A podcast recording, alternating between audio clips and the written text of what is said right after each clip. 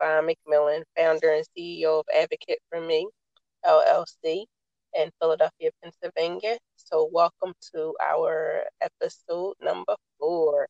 And today I'm so excited, so, so, so excited because I have my first interview and it is with a real good friend and mom who I met when I did uh, my Autism Moms Night Out event.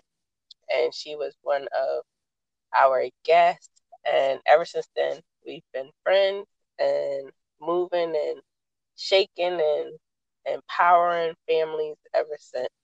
So I want to welcome tonight uh, Shantae Douglas. Welcome, welcome, welcome, welcome. Thank you. I'm so hyped to be on your show. I'm so proud of you. You continue to keep doing amazing things in the community. So I'm just happy to be on the podcast. So yeah, I'm excited. Thank you so much.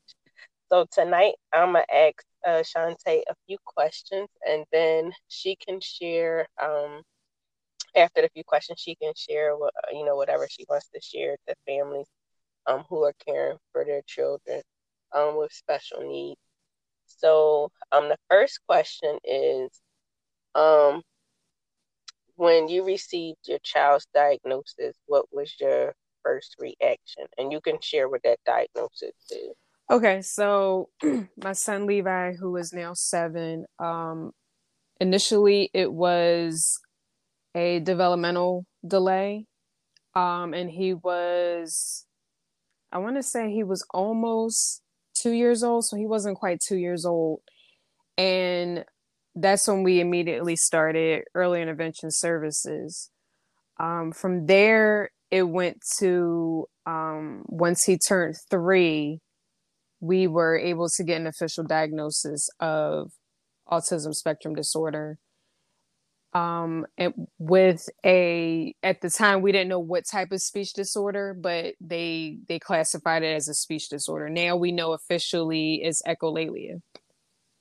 And my initial just with hearing a developmental delay, I bust out crying in the doctor's office. And you know, things were already kind of tense between me and his dad as it was. So to add that on was kind of like adding like fuel to the fire. But you know, it took me a couple weeks to really process you know what you know what was really going on with my child cuz prior to even knowing anything you know hearing the diagnosis of of autism i didn't know anything about about autism and all the things that i know now. Like i think the only thing i remember hearing about autism i was watching a 2020 special on the relationship between horses and kids with autism and how it, it helps them with communication because horses seem to are are extremely intelligent and they just have this um, way with with um, with kids with special needs. So that was the only thing I really even knew about it. So once you know I got myself together emotionally, um, I think it it quickly transitioned from me being upset and like being scared for for you know for my child to really just diving into what did I needed to do to support him. You know, like what's the next step?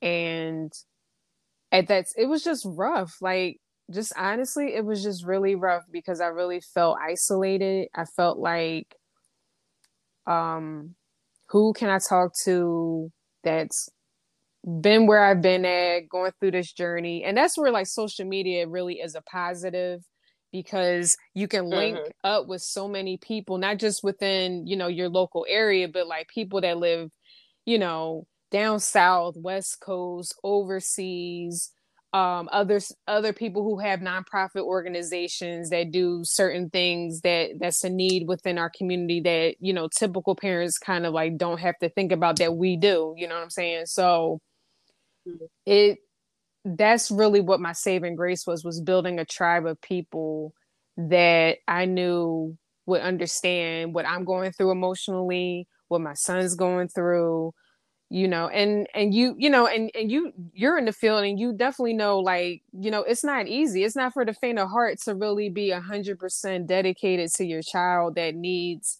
a lot more assistance than the neurotypical kids you know and yeah it was um honestly and i don't really talk about this too much but i felt i'm just gonna be brutally honest i oh no please I, do please do because it might help somebody else. I else felt disconnected from Levi for a little bit, only because I didn't understand autism. And then I wasn't understanding what meltdown, what the difference between a tantrum and a meltdown was because, you know, we were going through the Tyler phase. So, you know, t- toddlers and tantrum goes hand in hand. So you don't know, like, is he just having a tantrum because he's two and a half? Or is he having a meltdown because it's a sensory overload? And I didn't even know like what sensory overload means. I didn't know like kids can be undersensitized or oversensitized, what sensory input, what like I didn't know none of that. It was just more of like learning as I go and like researching and stuff. And um I think what brought us back together was he he felt connected to Elmo. And I was like, oh, okay, Sesame Street that was something part of my childhood, you know, and I'm like, okay, so we can build on that. And um first it started with me taking him to Sesame Street Live, which was a complete train wreck. What what set him off was he wanted to go on stage. Like I had made sure I had got tickets like really that was probably my fault because I had got tickets that was close to the stage, right? And I was like, yeah, this will be this will work because he'll be able to see, you know, the characters. Why did I do that? Because and fast forward, he's kind of like the same way. He just wants to be front and center of everything, right? He was trying to get he was trying to get on stage.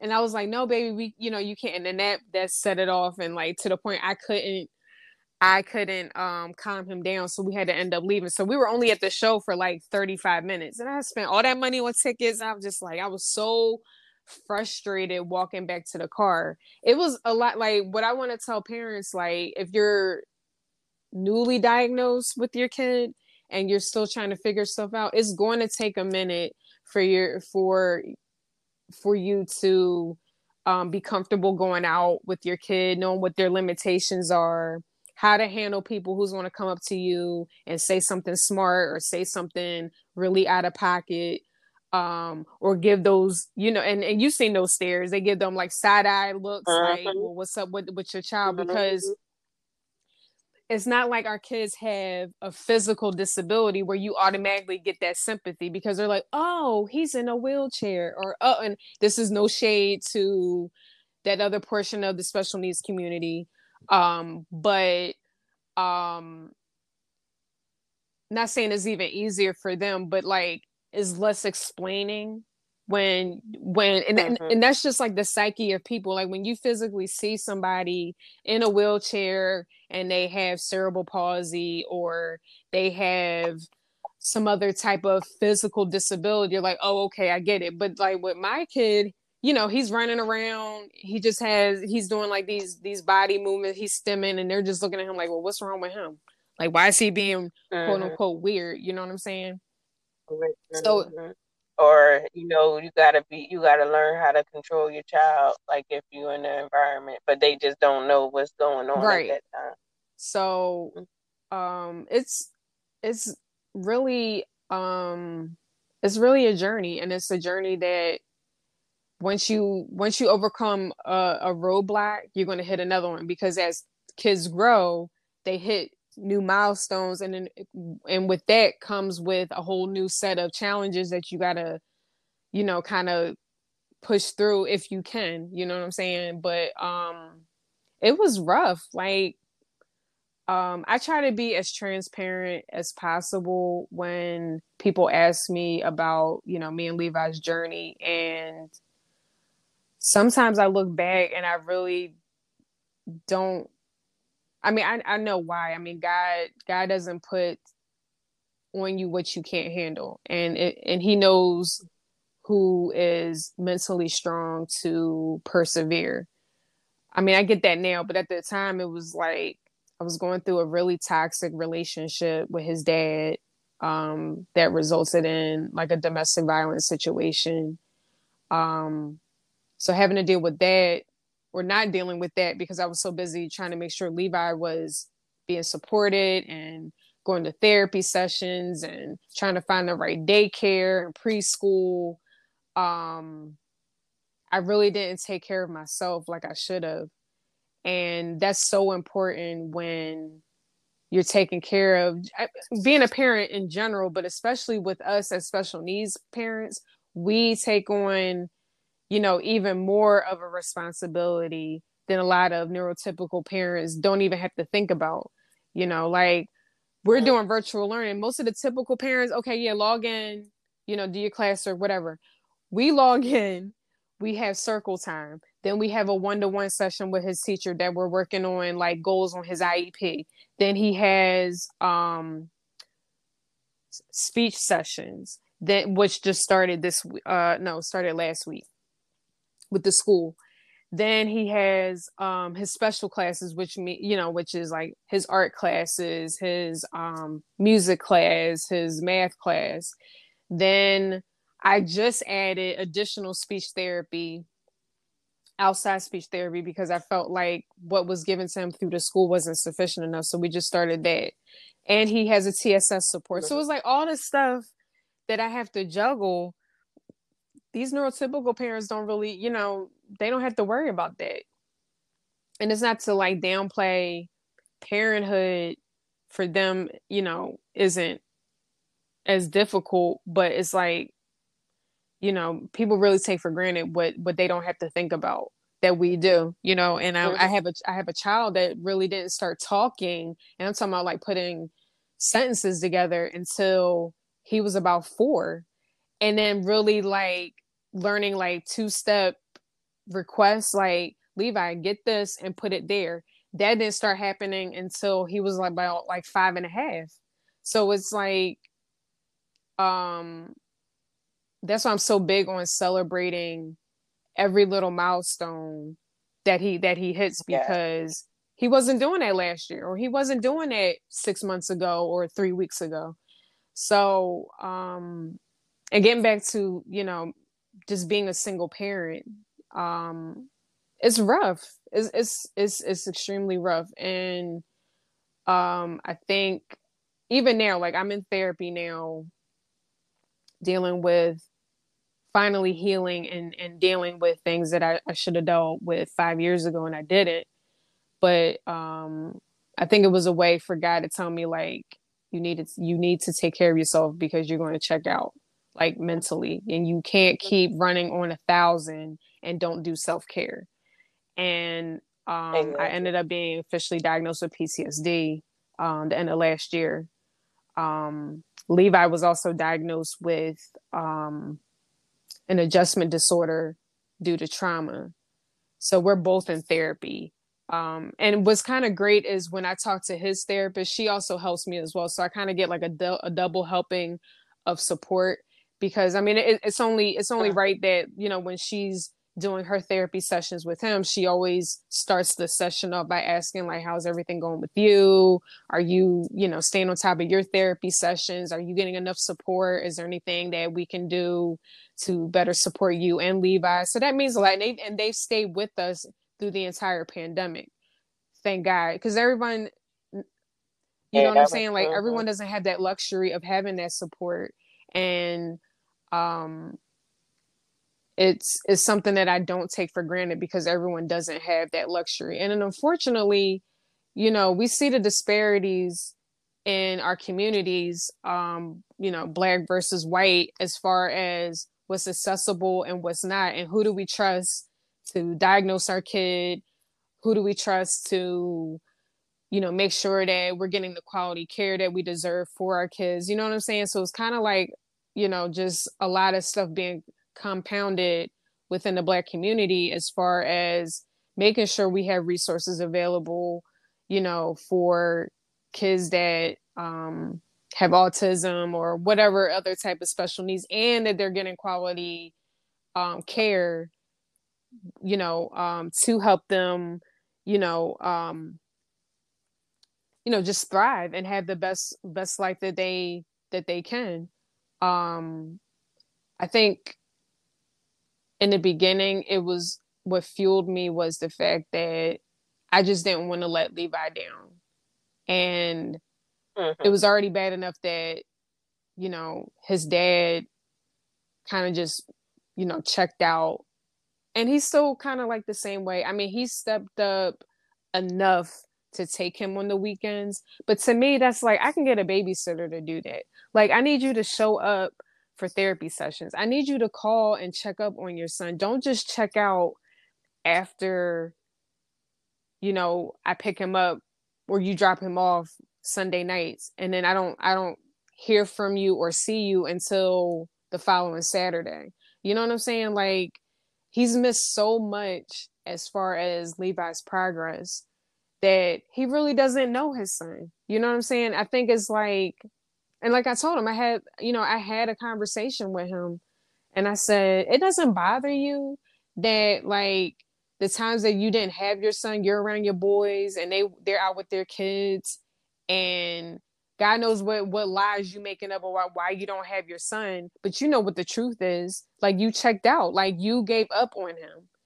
And that's not cool you know, I don't care what happened between me and you because that that was between me and you. But this is an innocent child that didn't ask to be here, didn't ask to to be diagnosed with autism, didn't ask to have two parents who who aren't together anymore, and um, you know, he's just trying to find his way in the world. But you you you missed out on so mm. much, and at this point, like just being completely honest, Levon, like I I have given up that fight of with him. Like I don't even need to exert that energy no more. Like you already know what you need to do. Like Levi's about to be 8 years old come February. If you don't know by now what you need to do um and it's the same thing week in week out. He has therapy sessions. He has wraparound services. He's in school. You don't even know where the school is. You haven't met the teacher. You don't even know that you know, I went to battle with the school district for them to accommodate my child because they weren't following his IEP. And we've been um, awarded some things to help him so that I can pay for things to help support him better. Like all that's that it's a lot of work. It's a lot of work. And you know, you get to bask in the glory when you get him on the weekends. you know, like oh, you know, that's my son and everything. Yeah, okay. But like, what else are you doing besides just, you know, having him for quote unquote, like literally like overnight?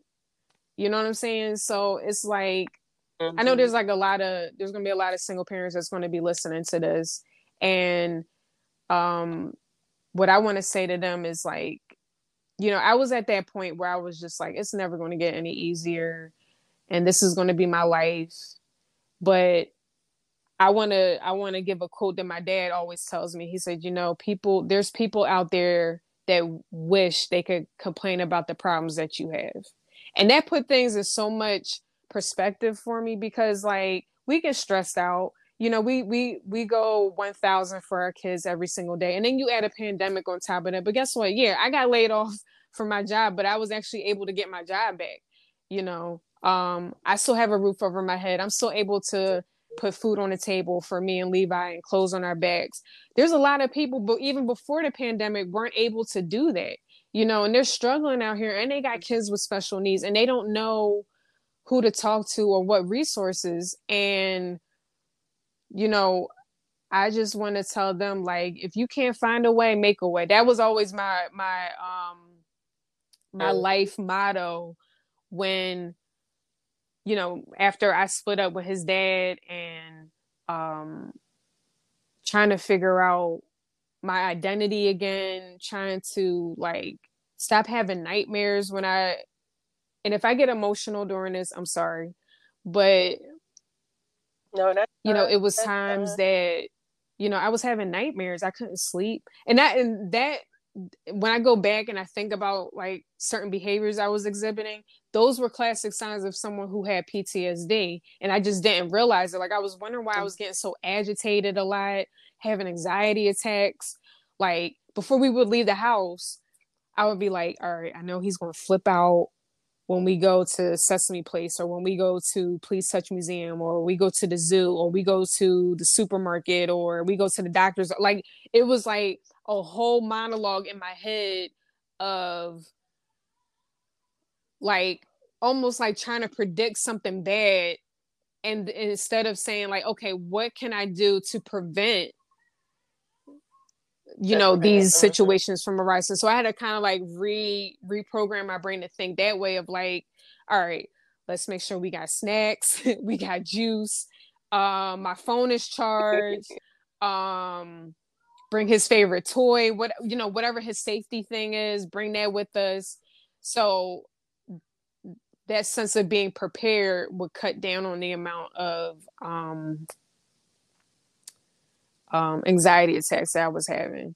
But um, mm-hmm. yeah, it was. Um, and I know I just gave you like such a long answer to that question. no, but that was awesome because you because uh, you I, while you was talking, I was actually writing some stuff down. Um, you mentioned sensory processing. Um, and so this month is sensory processing uh okay awareness month. So um if you want to talk a little bit more about sensory processing for those who may not know what it is. Yeah, um, so um sensory processing, especially for kids with autism, you know, we all have the five senses.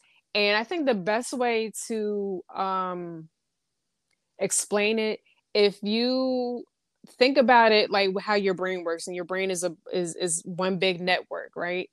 And you know how neurotypically our brains can i don't want to say shut off a certain section of your brain but it's supposed to be programmed where you know i can be talking to you on the phone right? And i hear something but it doesn't trigger me because my brain already knows like it's telling me like okay you hear someone parking their car outside but I'm I'm currently talking to you on the phone. Now, like if it's someone that's on the spectrum, that sound outside could be triggering to them because all of their um all the switches are on. There's no way to kind of like calm it down. So that's why like you have these what I call like sensory overload um situations because they don't know how to filter like the light is too bright or I hear a drip of water and that's too loud.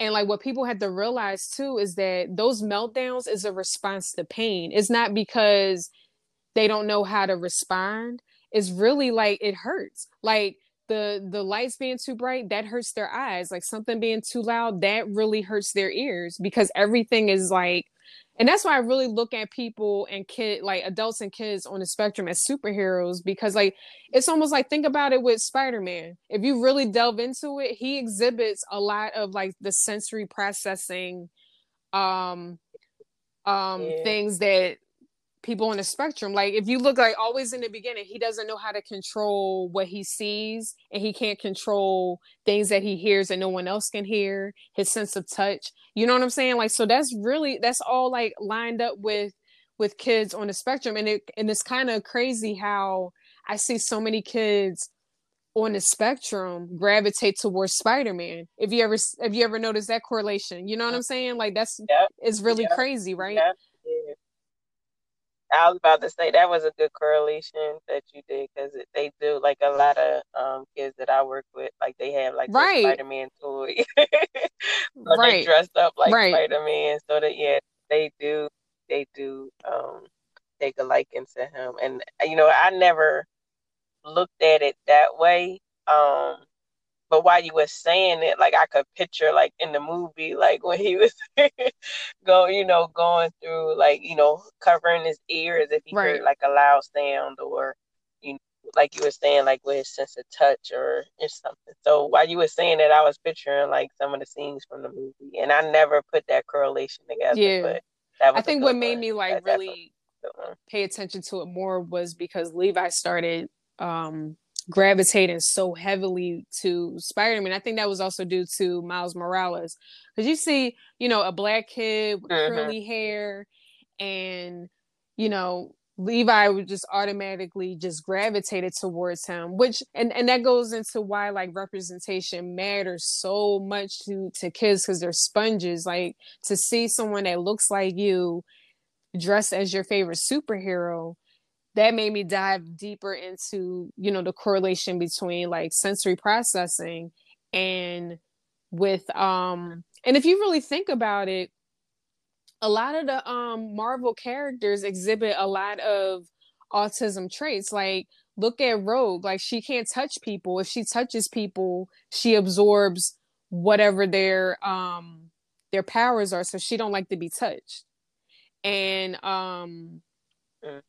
I forgot who uh, another one that's like really like sensitive to like their environment but it's it's that's why it's like really these these kids and, and these adults with autism they're they're not weird they're not freaks of nature they're really just excuse me they're they're truly they're truly amazing and the way that their their brains like like I just realized Levine like with Levi I was talking to his um trauma therapist and I was telling her I said so one day, you know, he goes through like um things that he's obsessed with with watching on YouTube. So for a while he was obsessed with watching like old episodes of Wheel of Fortune because he was so obsessed with the sound of the wheel spinning and and the wheel ticking the wheel. to the mm-hmm. point where he can mimic it to a T. So I thought he was watching I was in my room and I thought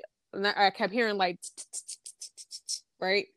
And I'm like oh, he must be watching Wheel of Fortune. Well, how about the show wasn't even on? He had figured out a way. He had turned his truck over, took a little car, and put it up against the wheel to make the ticking sound, like to make it like tick, like it was, yeah, to, to, to make, make it like it was slowing uh, down and like stopping on like a number or whatever.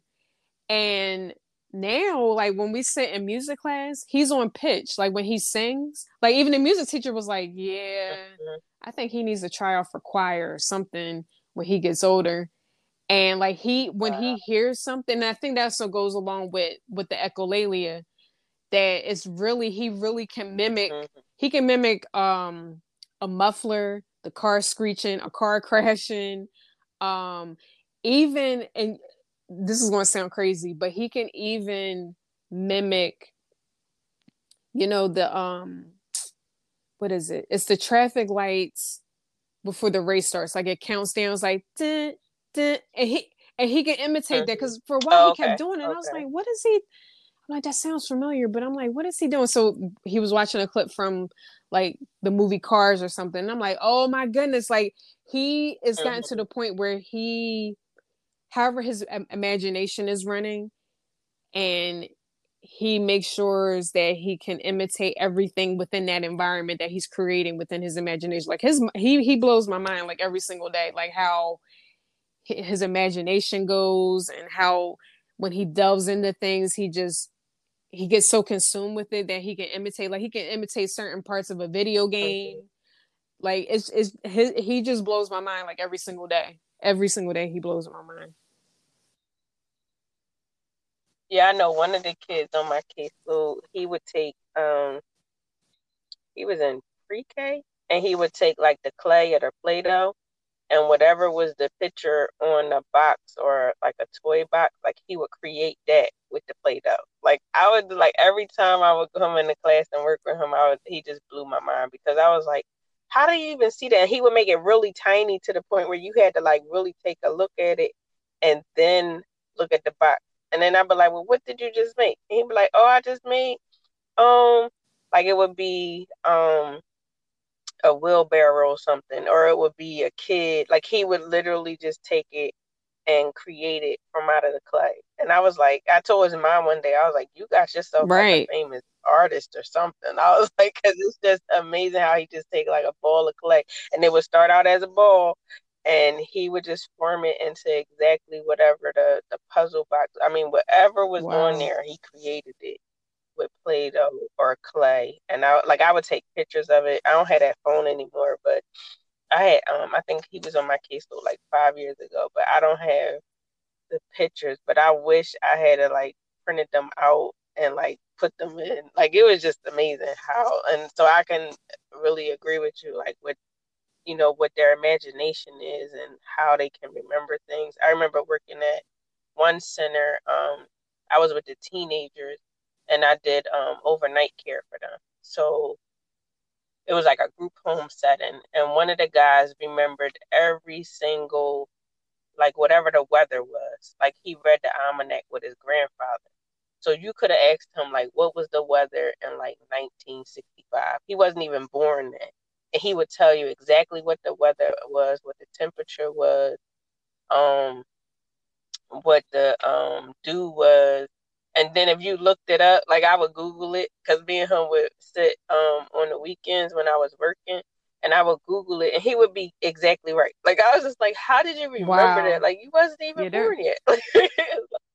so like their imagination, their brain soak up so much information. It is just like so, like you were saying, like they like superheroes. Like they're so powerful, right? With what they can do. Um. So yeah. So thank you for sharing it and and explaining it in the way that you explained it. Because somebody can relate when they think of Spider-Man or when they think right. of some of the Marvel characters now that they can see um you know when they're uh like different there's different senses and to pay attention to it like that's my thing is paying attention to it um I know the character in my children's book David um he doesn't like loud sounds this was his first time in childcare um, and he, you know, make a high. He was nonverbal, so he made like a high pitched noise when they would have music class. Um, and the teacher in the classroom, like she took notice to it.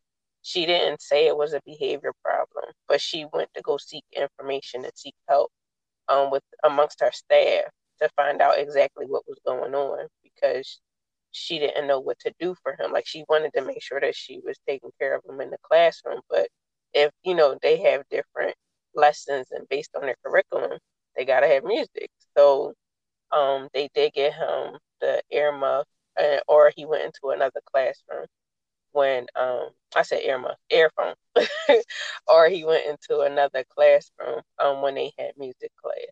So just being uh, able to know your surroundings and know how to adapt your classroom so that you're making sure that all your children um, is uh, learning in the right environment, and that you know that's making sure that they're all taken care of, and that you're adapting it and not making them adapt to your right. um, classroom situation. So thank you for sharing no that problem. about the sensory processing. Um, and then one other thing you had talked about was self care. I'm gonna tie both of them together, self care and therapy. Um, so and you, you and I already had this conversation when I told you that I'm glad that you know you were seeking therapy because a lot of people in our community they don't. Um, and I, I did the same thing when I was going through a lot of my personal um, issues. Um, I have both of my kids. Uh, well, one of them um, received trauma therapy, and then we're actually about to sign up my daughter um, for therapy um, because she has like these emotional um, I call them emotional spouse, where she goes like she cries for like half an hour, forty five minutes, uh, nonstop, and she just thinks about everything about her childhood. Um, so I'm looking for therapy for her now. But was therapy that somebody suggested to you, or was it something that you was like, let me just go get it because I think I need to support? Yeah, it was definitely me. Um, what triggered what triggered me enough to know like something wasn't right was taking Levi to um, the child psychologist. This was back in November of last year. Yeah, November last year. Because I started noticing behaviors outside of what was typical to autism. Like he would have these fits of rage. And I knew it wasn't like a sensory thing because we were home and it was during like wraparound services. And I'm like, what is going on? Like, to the point where it was almost like one time he like balled his fist up and was like ready to like hit me in my face, but like my reflexes was fast enough that I, I grabbed his arm and I'm like, yo, like what's going on? And I was like, all right, it's time to really, you know, go talk to someone and see what's going on. And then sitting in the office talking to Dr. Zimmerman. That's that's been his um child psychologist for almost a year now. Um and me having to talk about um and I'll I'll I'll talk about this incident because I haven't really like publicly publicly talked about it. So the reason Levi has um a trauma disorder almost 3 years ago um it was just like any other day um, it was on the weekend. My my routine was to um, drop Levi off at his other grandmom's house because his dad was living with his mom at the time, and dropped him off. And you know, his dad told me, you know, he's gonna be with me, you know, the whole weekend. I said, all right. So I get to work and I noticed that I had left because at the time he had um, an ear infection and we were using these antibiotic drops and I still had it in my um my scrub coat and I was like, oh, I forgot to give him, you know, the drops for his ears. So I had texted him and I said, listen, I said, um, are you going to be home with him when I get off of work? Because I'm I'm done work at you know four o'clock. And he was like, yeah, I'll be home. I was like, yeah, I'll just drop the um the medication off on my way home. That was about nine o'clock in the morning, right? So around one o'clock, I decided, you know, I'm gonna go to lunch. I get a phone call. So his dad's like, Tay, are you um are you in the office right now? I'm like, Yeah, I'm in the office right now. Like, what's up? So he was like, Can you step outside for a minute? And I was like, For what? I said, What's going on? Because now I'm already getting agitated. Like now you just, you know, you dragging it out. Like, why'd you call me? and then I could hear the tone in his voice, so I'm automatically like getting more and more agitated. So I'm like, "What? What's the problem?" So I was like, "Just tell me." And he was like, "Well, um, someone found Levi outside wandering around the neighborhood with no clothes on. The only thing he had on was a pull up because he wasn't fully potty trained then. Mind you, this was a week before my child's fifth birthday. So this was the end of January, right after we had that really bad cold snap. So it was like still in the 30s. So you I'm I'm sitting there and I'm like first I was like, "Wait, what? What?" And I'm like just screaming. So, you know, and no one at work has ever seen me like mad, like that level of mad cuz I I can't say what I I said on the phone, but my point was made that my point was made that listen, um, where's my child at right now? Is he safe? You know what I'm saying? And um, mm-hmm. I'm going off on him because I'm like, well, you were supposed to be home with him. So where are you at?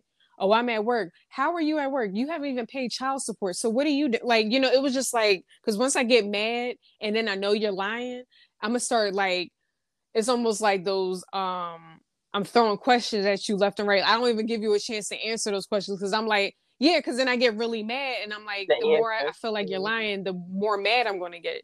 So then he was like, well, he was home with my mom and um, all right, no said, hung up on him, called her, she she picks up the phone and she starts crying. So automatically, like that sent me off the edge. I was like, "What are you crying for?" And I was like, "What happened?" And, and once again, I because it's your podcast, I cannot say what I said to her. But if you know me very well, anybody who's listening who knows me, you know how my mouth is when I'm really mad. So I cannot say that. um, but like I was like, "What are you crying for?" And what happened? And all this stuff, right? So at that point I was so mad that I was like I blacked out. Like that's how mad I was cuz like my first instinct was I'm to leave work, I'm to jump in this car and it's a Saturday, middle of the day, ain't no it's not like a lot of traffic. I'm to get in this car, I'm to drive to her house and I'm to whoop her ass. Like that's really where I was at with it, right? But then something told me because we were in the middle of like a custody thing, and I said, "I no way, yeah, what she did was crazy, but I am never going to give them leverage to take my child from me, never." You know what I'm saying? Like I had every right to put my hands on mm-hmm. her, but how's that going to look when if she decided to like call the cops on me and they're like, "Well, why'd you put your hands on her?" And then I explain it like, "Well, yeah, we get it, but still, you you, you can't do that." But at the end of the day, yeah, you gotta have that mind, right? So you can you, you yeah, so you can understand like the level yeah. of like, mm-hmm. and this, and and and mind you, Um, this was what almost three years ago. So yeah, I, I I still hadn't addressed the issues I had with his dad. You know, I was overworked. Yeah. So it was like oh, that came up. Mm-hmm. Um mm-hmm.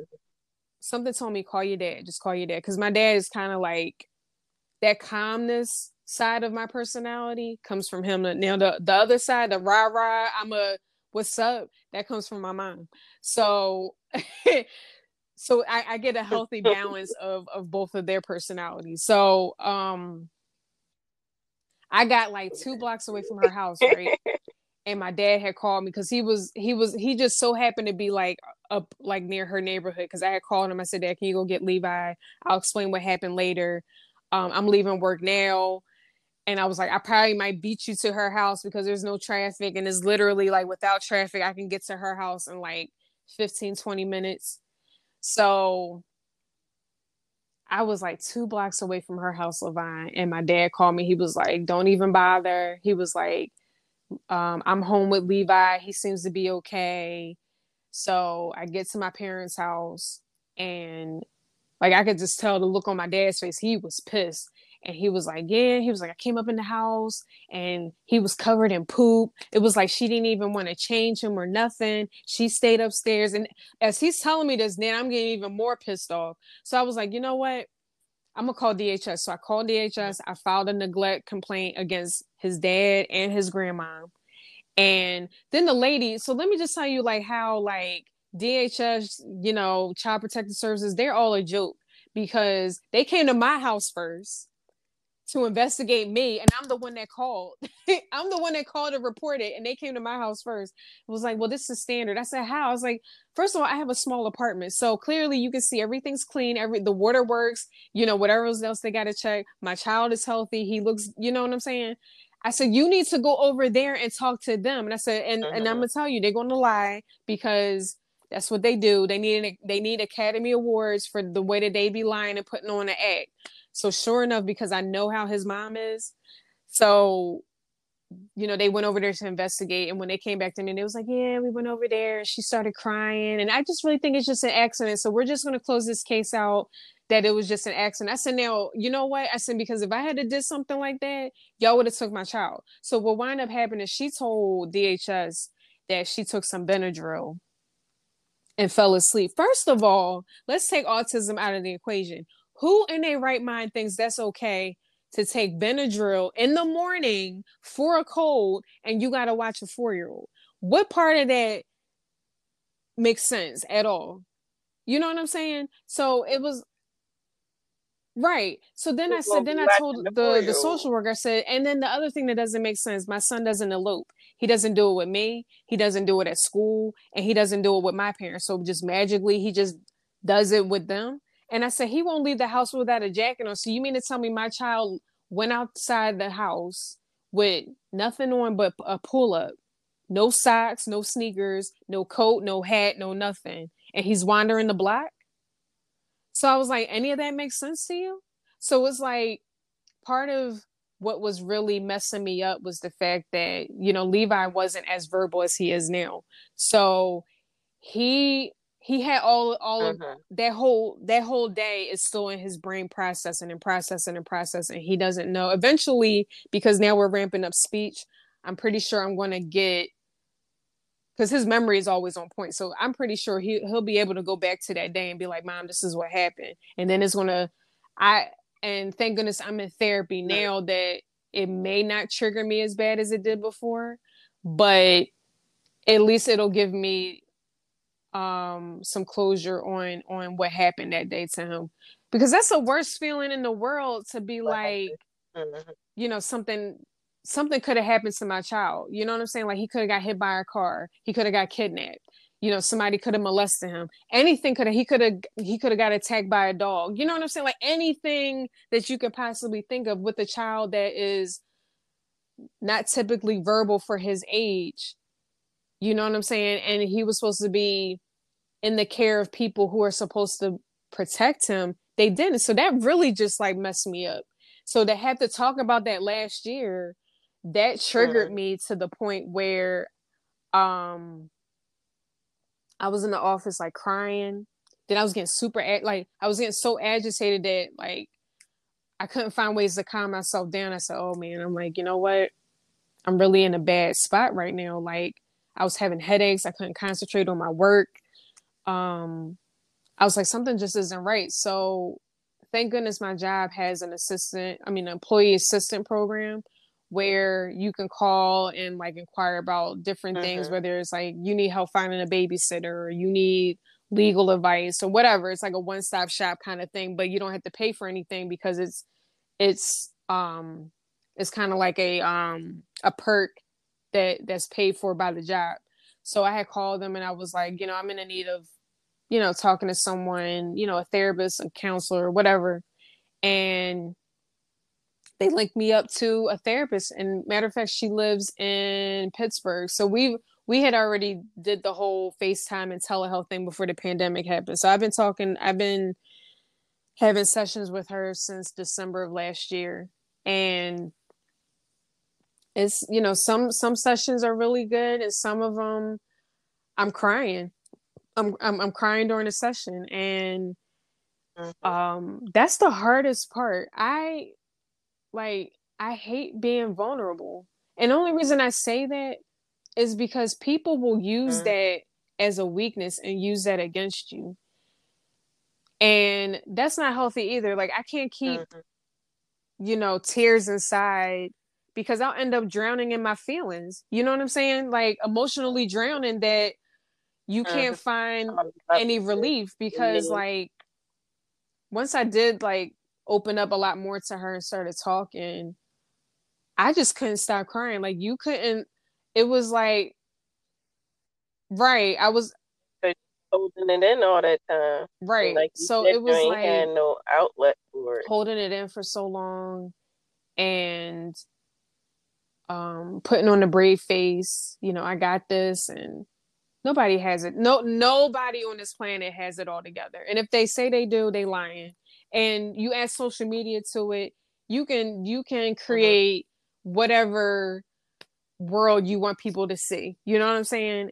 And no everybody doesn't have it together. Everybody's got their their struggles that they're going with. Everybody's got their demons that they're trying to fight. Um and I'm not ashamed to say that, you know, I'm a work in progress. Like I have five years, well, in my adult life that I'm addressing. There's some things that happened to me when I was younger that, and I'll, I'll be transparent. So when I was um, around Levi's age, I was molested by one of my cousins.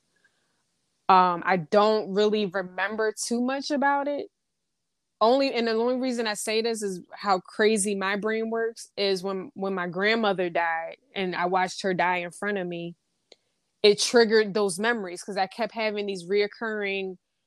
I was having nightmares of of my grandma dying, but then I was also having these reoccurring um memories of being at my grandma's house and my cousin pulling down his pants trying to get me to you know touch him. And it was so vivid like it was like looking at a movie. And i was like something like something's not right. Like i keep having this this and it was like playing over and over again like a like on a loop. Every time i would close my eyes and i would go to sleep i would have that same dream. So at the time i was seeing a grief counselor because i was traumatized by watching my grandmother die. Um and the way she died was horrific. Um she had pancreatic cancer and what ended up happening the cancer metastasized so much that her liver ruptured. Her liver ruptured and when that happened it was like black stuff coming out her nose out her ears out her mouth. Every orifice of your body it was coming out of. And she was literally like drowning in it. So trying and then like i hear my mom like screaming in the background because she's never been around like dead bodies before or, or somebody dying. And i have like i because i used to do hospice care. So I was used to seeing like hearing the death rattles and you know being there as support for people you know going into the final phase of dying. So I, I was used to it, but this is family, you know. Those those were just patients that you know I was there as a sense of comfort, but you know watching someone that was the matriarch of your family trying to she was like when I say she was a soldier to the end, like she was literally trying to fight that, like, you know, and then and to see, um, literally see her soul leave her. Like, you see life in her eyes, and all of a sudden, like her eyes just went gray, mm-hmm. and rigor mortis just like all of that, like. Mm-hmm. Levon, I'm telling you, like when I tell people, like, um, and I didn't even stick with the grief counseling, so I don't even know if I really like did what I needed to do as far as grief for her. But um and it's so emotional when I talk about her cuz I miss her so much, but um she um the the the the nightmares finally stopped and she came to me um matter of fact like and I, I people think I'm crazy when I when I talk about this, but like when she died, like her her spirit stayed in the house for for a while. But the only two people she was making her presence known was to me and my mom because we were the ones that was there when she died. And my dad thought we was tripping, like he don't believe in none of that. And I was like, Dad, mm-hmm. I'm telling you, like I would be sleep and I could feel somebody sit on the side of the bed, like you feel the dip in the in the mattress, and someone like someone like rubbing my back. Like first it scared mm-hmm. the crap out of me because I was like, I was like, I'm not going to turn over and look to see if anybody's sitting there. But it scared me, but then it was a sense of comfort that I knew that was my grandma. Right. And that, then that, she would visit mm-hmm, my mom. So my mom used mm-hmm. to sleep like mm-hmm. because that that like that whole experience totally messed her up too. So she was sleeping like she wouldn't even sleep in her room. She was sleeping like in a den area and the door was kind of like one of those accordion doors that would like slide open or whatever and she would lock it but then like mm-hmm. um she said for a couple nights straight and it was always the same time it was always like around like 2 30 3 o'clock in the morning the door would rattle and my mom had a couple cats and she first she would just think like oh it's one of the cats trying to come in but then like no, it's not them because they're locked downstairs in the basement. So it's not them. So it was grandma trying to like, you know, make her presence known to you, whatever. But eventually, um, we stopped feeling her presence. So I think like she, you know, her soul could finally rest. And then she came back after Levi was born. And I would take him over to my parents' house and we would be in the family room and Levi would keep looking in a certain direction and start like cracking up. And I was like,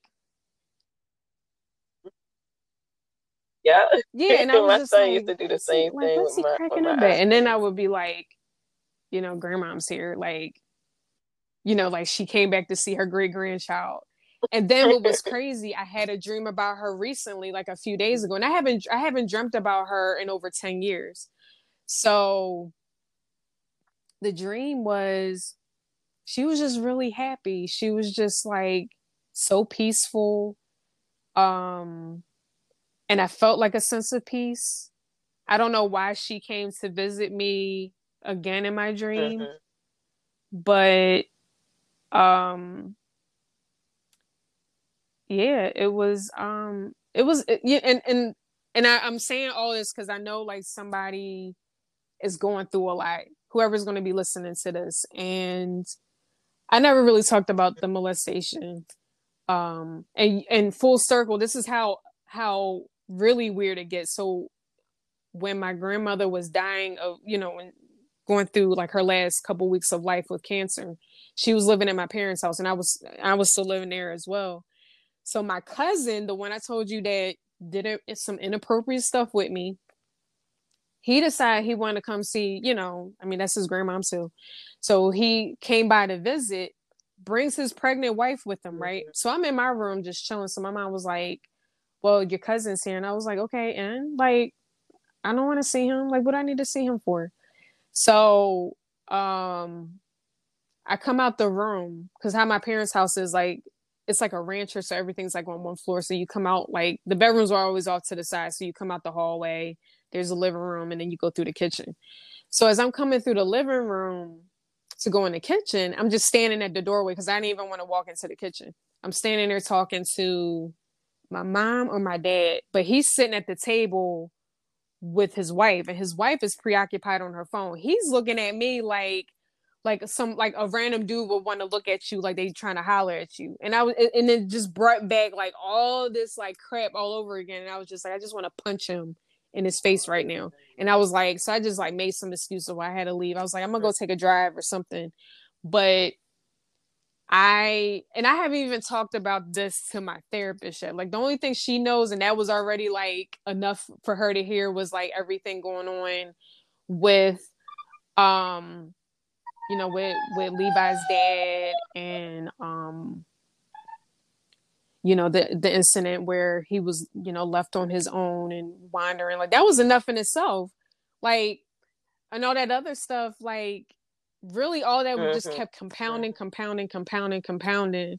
And your brain can only take so much before it just tells you you need to sit down somewhere and talk to somebody and heal this brain so you can live a happy, fulfilling life. Like I'm no good to nobody if I don't take care of my mental health. I'm no good to my son. I'm no good to my friends, my family, to myself. You know what I'm saying? Like it's too much life to live to not what, what's the saying? It's too much life to live by not trying to live it. You know what i'm saying? Like right mm-hmm. or or or letting the right or, or letting the letting the past. imprison you that you you you forget to to learn how to live or mm. how to thrive. You know what i'm saying? Like um yeah it was a lot of pain it was a lot of great times in my past too but um unfortunately the pain is what will hold you down and hold you back from allowing you to be the best version of yourself. And um i'm i'm i'm in this phase of my life now where um i'm so unapologetically me. Like i really don't care if people judge me. I don't care if um, people don't understand me or they don't get me or you know they don't they don't understand why I go so hard for autism, why I go so hard for my child, why I'm so particular who I surround myself with because you got to protect your energy at the end of the day because people who are miserable, they will suck you dry like emotional vampires. That's what I call them. They're emotional vampires. They see you smiling and glowing and trying to live your best life and they over here stuck in a rut because one they're comfortable being where they're at and they don't want to push themselves to be uncomfortable to to to overcome whatever they need to overcome. And i can't live my life like that. I i just feel like i have so much to live for and so much to offer in this world that i refuse to give power to people who try to destroy that. You know what i'm saying? Same thing with his dad. Like it'd be so easy for me to wallow in in on this rampage of like he wasn't doing this and he wasn't helping me and he not and guess what? I can curse him out scream yell it's not going to budge and, and make him do what he needs to do. He got to come to his own understanding of what he needs to do for levi. Me screaming and yelling and cursing that's not going to do nothing but raise my blood pressure and stress me out. That's not going to do nothing for him. Mm. Like i tell my mom like when you know when right. she having those moments, I be like, that's time you're not gonna get back. Like that's time that you wasted all that energy and stress and as um, right. whoever you talking to, they they taking it in however they want to take it, and they could just walk around, walk away just right. as cool as if as cool as a cucumber. Like ain't nothing happened, and you sitting there, your blood pressure up, you angry, you yelling, you screaming, like I had that happen to me maybe two, three times. And the third time I was like, oh, I'll never, right. never ever let anybody take me out of my character right. before. Like that. I was like, I just can't have that happen. Like even my family members like, yo, I ain't never seen you like that before. But it was just like so much. I know exactly what you're saying. It was just so much that like you were saying, like you holding it in. You're not, you know, you may tell a few people, but they don't understand. So you know, they be like, oh, child, you know, go ahead and, you know, do what you got to do, or, you know, things will get better, or, and not saying that they won't, but at that time and moment, that's not what you want to hear. Like, you want to hear, like, you need an outlet and you need to get it out. And if, you know, you don't have that support system, then it's just like it just stays in and just keeps building up and building up and building up. And then when they see you at that point and you like and they like, I ain't never see her like that. Like I used to tease my family, like if I ever get to that point again, all all people gonna say is she was so nice. Like I never know she would do something like that. And I was like, I don't want y'all saying that about me. I was like, I cannot allow myself to get to that point. So, like I was saying, you know, sharing with you know, with um, when you were sharing about therapy, like that's why I had to go get therapy. Like I was like, I, I can't let nobody take me to that point again because that's not me. Like I really felt like I was living like an out of body experience. Like I was like, that's that person I do not want to see no more. Like that's and I don't want to, you know, get to the point where I'm cussing, right. fussing, trying to fight somebody, and especially if my kids are there. Like that's the thing, and that that's what occurred was I got to that point where and my kid like one like one of my children like literally had to stop me like what are you doing like you know like I was, I was like I don't know what I'm doing but we out of here like this has never happened again um so I I know you mentioned you know going hard for Levi and going hard for um, autism. So I want you to share some of the things that you're doing because you are doing Thank some you. amazing things. Like I'm so proud of you from the time that met um, at the Autism Moms Night Out and now like you are like seriously blown don't up. Be. So I'm not going. I'm gonna stop talking. so I want you to share, and I don't want to run out of time. Yeah. So I definitely want you to share about everything that you're doing. Um, how you're advocating for Levi, how you're educating other parents, and um, and then share any other projects, and also how people can um contact. Okay. Because I know we had like sort of like maybe got like 15 minutes left. Um, so I just want to make sure right. that we can get well, all that in. Blush, I um, appreciate it. Um, Yo, I just love it. Like I remember you was like, I wrote, I, I got wrote a children's book when we was at the autism moms night. I was like, okay, now where's that? Right. And he was like, oh, I'm working on it. I was like, okay, let's yeah, go. like, oh man. So, um, I'm a children's book author. Uh, my very first children's book um, is called Levi's World. I really didn't promote that one too much. It was kind of like see if people really can, you know, embrace the book, you know, how my writing skills are. And then and you know what? A lot of people tell me that, like, I mean, I love the book in like, general, I love but how, I love like it's like almost like a social story, but you kind of wrote it from Levi's point of view. And that's when I didn't have a budget. I didn't know about mm-hmm. illustrations or none of that. And I was just like, you know what? I'm gonna just take a whole bunch of pictures, put them through this app, and make them look like illustrations, format the book myself, and there we go, Levi's World. And when the Miles Morales movie came out, and I saw how Levi was so um into you know seeing a kid that looks like him dressed as his favorite superhero i said you know what i'm like and then black panther had came out and i was like you know i said represent representation matters so much to our kids and that they need to see more of themselves in books, in movies, in cartoons, in in all forms of media, on TV. You know what I'm saying? So um I was like, I, I really want to create um a superhero character that's my son. And and Echo Boy was born. And what was crazy is once I linked up with and shout out to Reggie Byers, who was such an amazing illustrator Reggie, I love you. You yes. are yes, you are a godsend. Like yes, the way that he you, just Reggie. pours his soul into my characters. I don't think anybody else would have pulled it off the way he did. And yeah, right. he, he's the like he'll take your right concept and turn it into reality. Like because he did. Well, those of you who don't know, like he did my book as well, and I was just right. Like, Right. When he sent me the just Every the cover, I started crying. I was, I was, like, that's yeah, exactly what I wanted. And um yeah, shout out to Yeah, like uh that's where ABC Girl was born because one I never had a a second child and I'll I'll never be able to have a, a second child, but Um, I feel like if I had a daughter, it would have been Jasmine. That's why, like when you when you read the book, and if you haven't read the book yet, I will tell you how to get it.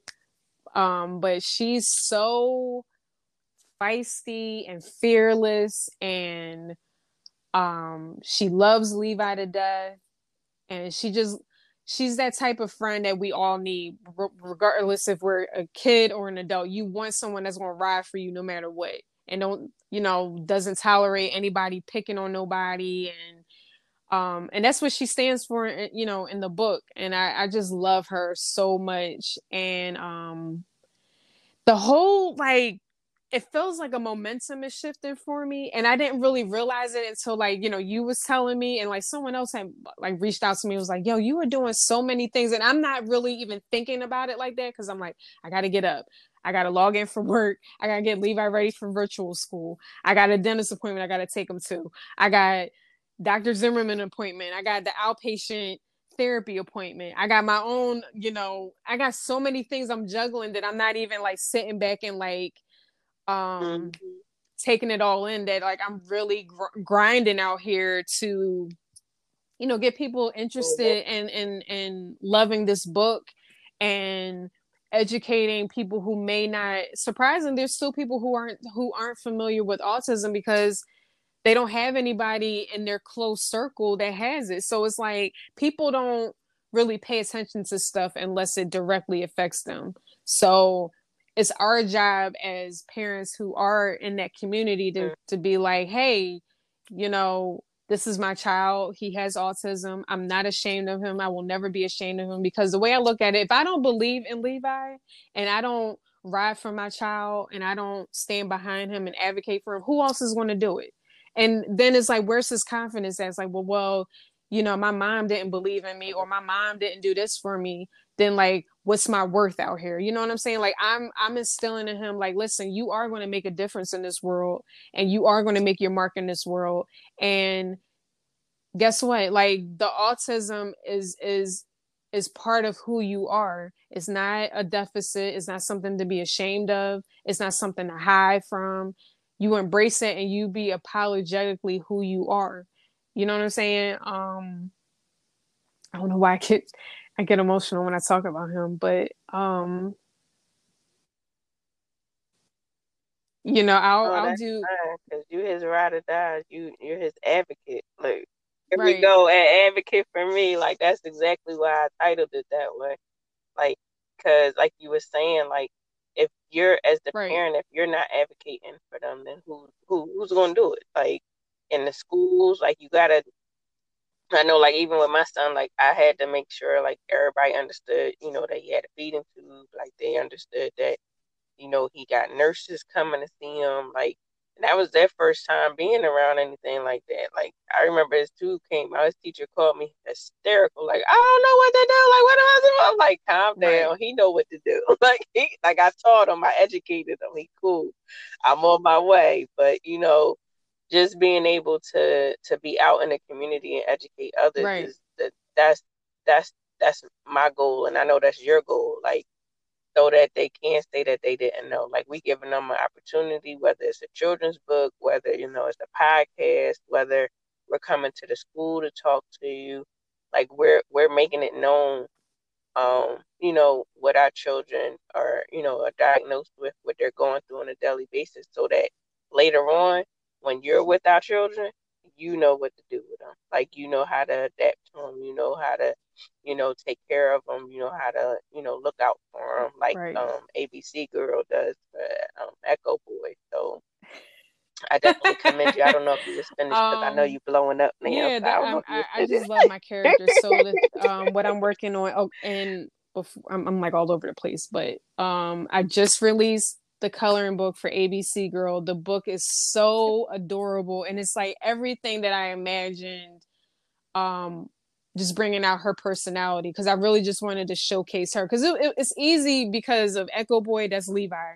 So I the first solo book I wanted to do was introduce who ABC Girl is mm-hmm. and what she's about, what she stands for, what she loves and who she loves and you know how much she cares about levi and um it's so it's so many nice little gems i put in there to for kids to learn about values and learn about autism and it's just you know the, the book is just really amazing and i can't wait to see kids color it and be creative with it. And if they do color it you know take a picture of it send it to me. I want to post it you know on my pages just to show off the artwork and see how creative you guys get um I did um, finish the manuscript for Echo Boy's solo book. The title of that is going to be Are You Okay? A story by Echo Boy. And that's going to help kids who have suffered trauma or have just had a terrible, terrible day. That's how I kind of describe it in the book. So when you read it, it's not going to re traumatize the child, it's really just going to be a sense of comfort. Um, I'm looking to get that illustrated and finished hopefully by February, the end of February. Um, during my layoff time, I I don't even think I even told you this. I developed one, two, three, four, five more characters. So three more that's going to be with Echo Boy and ABC Girl, and two of them are villains. Oh. So they're going to be black and brown kids. So the whole squad is, just going to be black and brown kids. Um, the first one, her name is Selena. She's 11 years old. Um, her superhero name is going to be Halo. She's in a wheelchair, and she's like the techie girl of the group.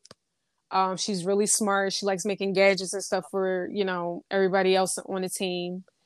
Um, her service dog is uh, her name is Kiana but um Selena calls her Kiki, and she's this big. Um, I forgot what that breed is, but they look like like half wolves, and they got those piercing blue eyes. That's that breed. She's going to be that breed, but she's going to be this big gigantic dog. And when she's helping kids, she turns different colors. So when the kid is mad, she turns red. When the kid is scared, she turns yellow. When the kid is happy, huh? Right, right. Yeah, she's yeah, she's an emotional support dog. I said she's like a mood dog. Yeah, and um, the third character for the team, his name I originally I'm gonna probably end up changing his name, but right now I have his name is Andrew, and he has a prosthetic arm. But the arm is really cool because it unlocks different things that he needs. So when he's riding his bike, it unlocks other like gadgets and stuff. And he has a little sidekick named Socket. And um, the villains is Hydra Girl and Dr. Arrogant. So um, the team name is called the the Phenomenal Five. The title of the book that's going to be coming because this is going to be a monster book because I've already I started writing the story, but to get these characters like illustrated and everything, um, Dr. Arrogant won't be in that book. I'm saving Dr. Arrogant for another book, but Hydra Girl mm-hmm. will be in that book. Um, the title of the book is going to be The Battle for Justice, and we're going to be talking about racism, um, and how you know kids around that age how they how they deal with it. Because I, I want to make it at that level so that it can be relatable to um to that age group. So it's not too heavy, but it still has a message to it. Um, it's going to take me a while to really like finesse the story and detail it so that I make those points across. So it's not too preachy, it's not too heavy, but when parents sit down and read the book to their kids or the kids are reading it independently, you know, they they can get some good um takeaways from it. Um what else am I working on? Oh, I am doing a interview on the 19th with a um podcast media group that reached out to me. This is like so crazy, but they reached out to me on Twitter and they were seeing me post about um my children's book, the coloring book, and they were like, you know, anything that you, you know, you want us to help you with, you know, we would love to do it. Um, but we want you to come in for, you know, to do an interview with us. And I'm like, sure, yeah, I'm definitely, I'm not gonna turn that down. So I'm doing that. Um, I'm doing another podcast uh sometime in November. So yeah, I'm just um yeah, as far as the children's book side, I'm I'm pretty busy. I'm I am doing something for the adults, but you know, I'll I'll I'll, I'll save that for a different interview. But yeah, that's all that I'm really uh, doing. And you can catch me on Instagram, Echo Boys Mom 82, or my business page, Echo Boy and ABC Girl. Um, all of the books are available on Amazon. So the adventures of Echo Boy and ABC Girl and ABC Girl, The Wonderful World of ABCs. Both of them are on Amazon. So I Levine, I love you. I always appreciate you supporting me and believing in me so much.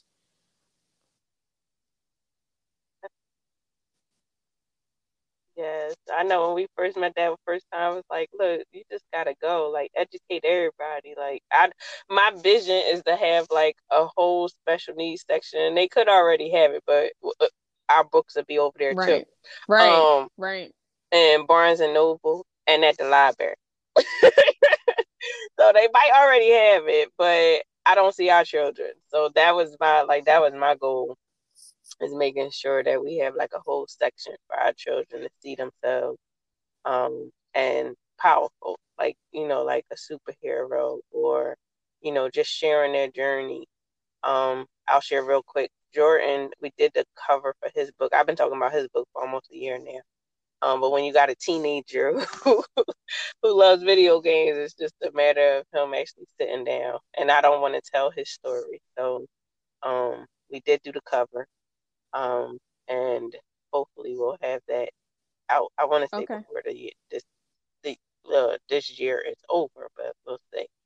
Um, but yeah, but thank you so much for coming on. Um, like I was sharing with Shantae earlier, she's my first interview because usually y'all just hear my voice for a few minutes and then I am off. But it was exciting to talk to her. So I know we had to catch up on some things because we both been like really busy during the um, pandemic with uh, virtual school and life and you know being authors and business owners and everything else. So it was great to catch up with you. I want to tell you that you are so awesome. Like just to hear like your story and both of our stories are kind of similar um, with our past and you know just making sure that we're empowering others um, we're um, inspiring ourselves like you were saying earlier making sure that we build ourselves up so that we can be there for our children and not only our children oh, but well, for always got you girl so i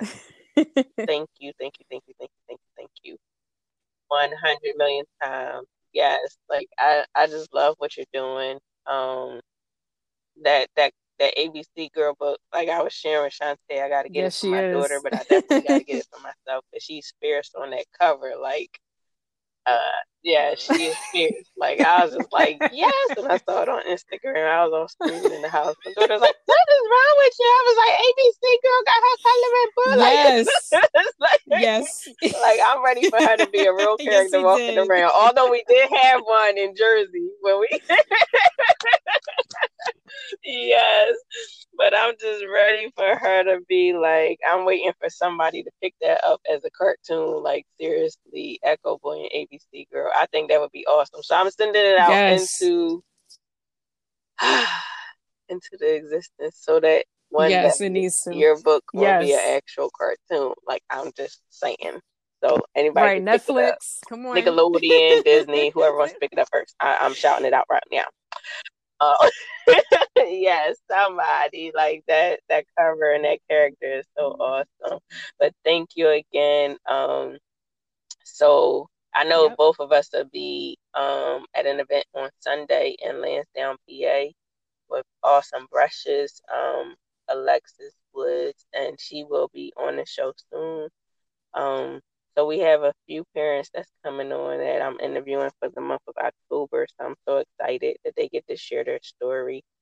Um, so those of you who already know and those who don't know, you can follow Advocate for Me um, on our website www.lmadvocateforme.com, or you can follow us on Instagram under Advocate for Me underscore L McMillan. Um, I'm still working on the Facebook page because some of you know that um, it was disabled and I can't get access to my business page anymore. So we may be taking it down and then bringing up a whole new one. So I will keep you guys posted about that. Um,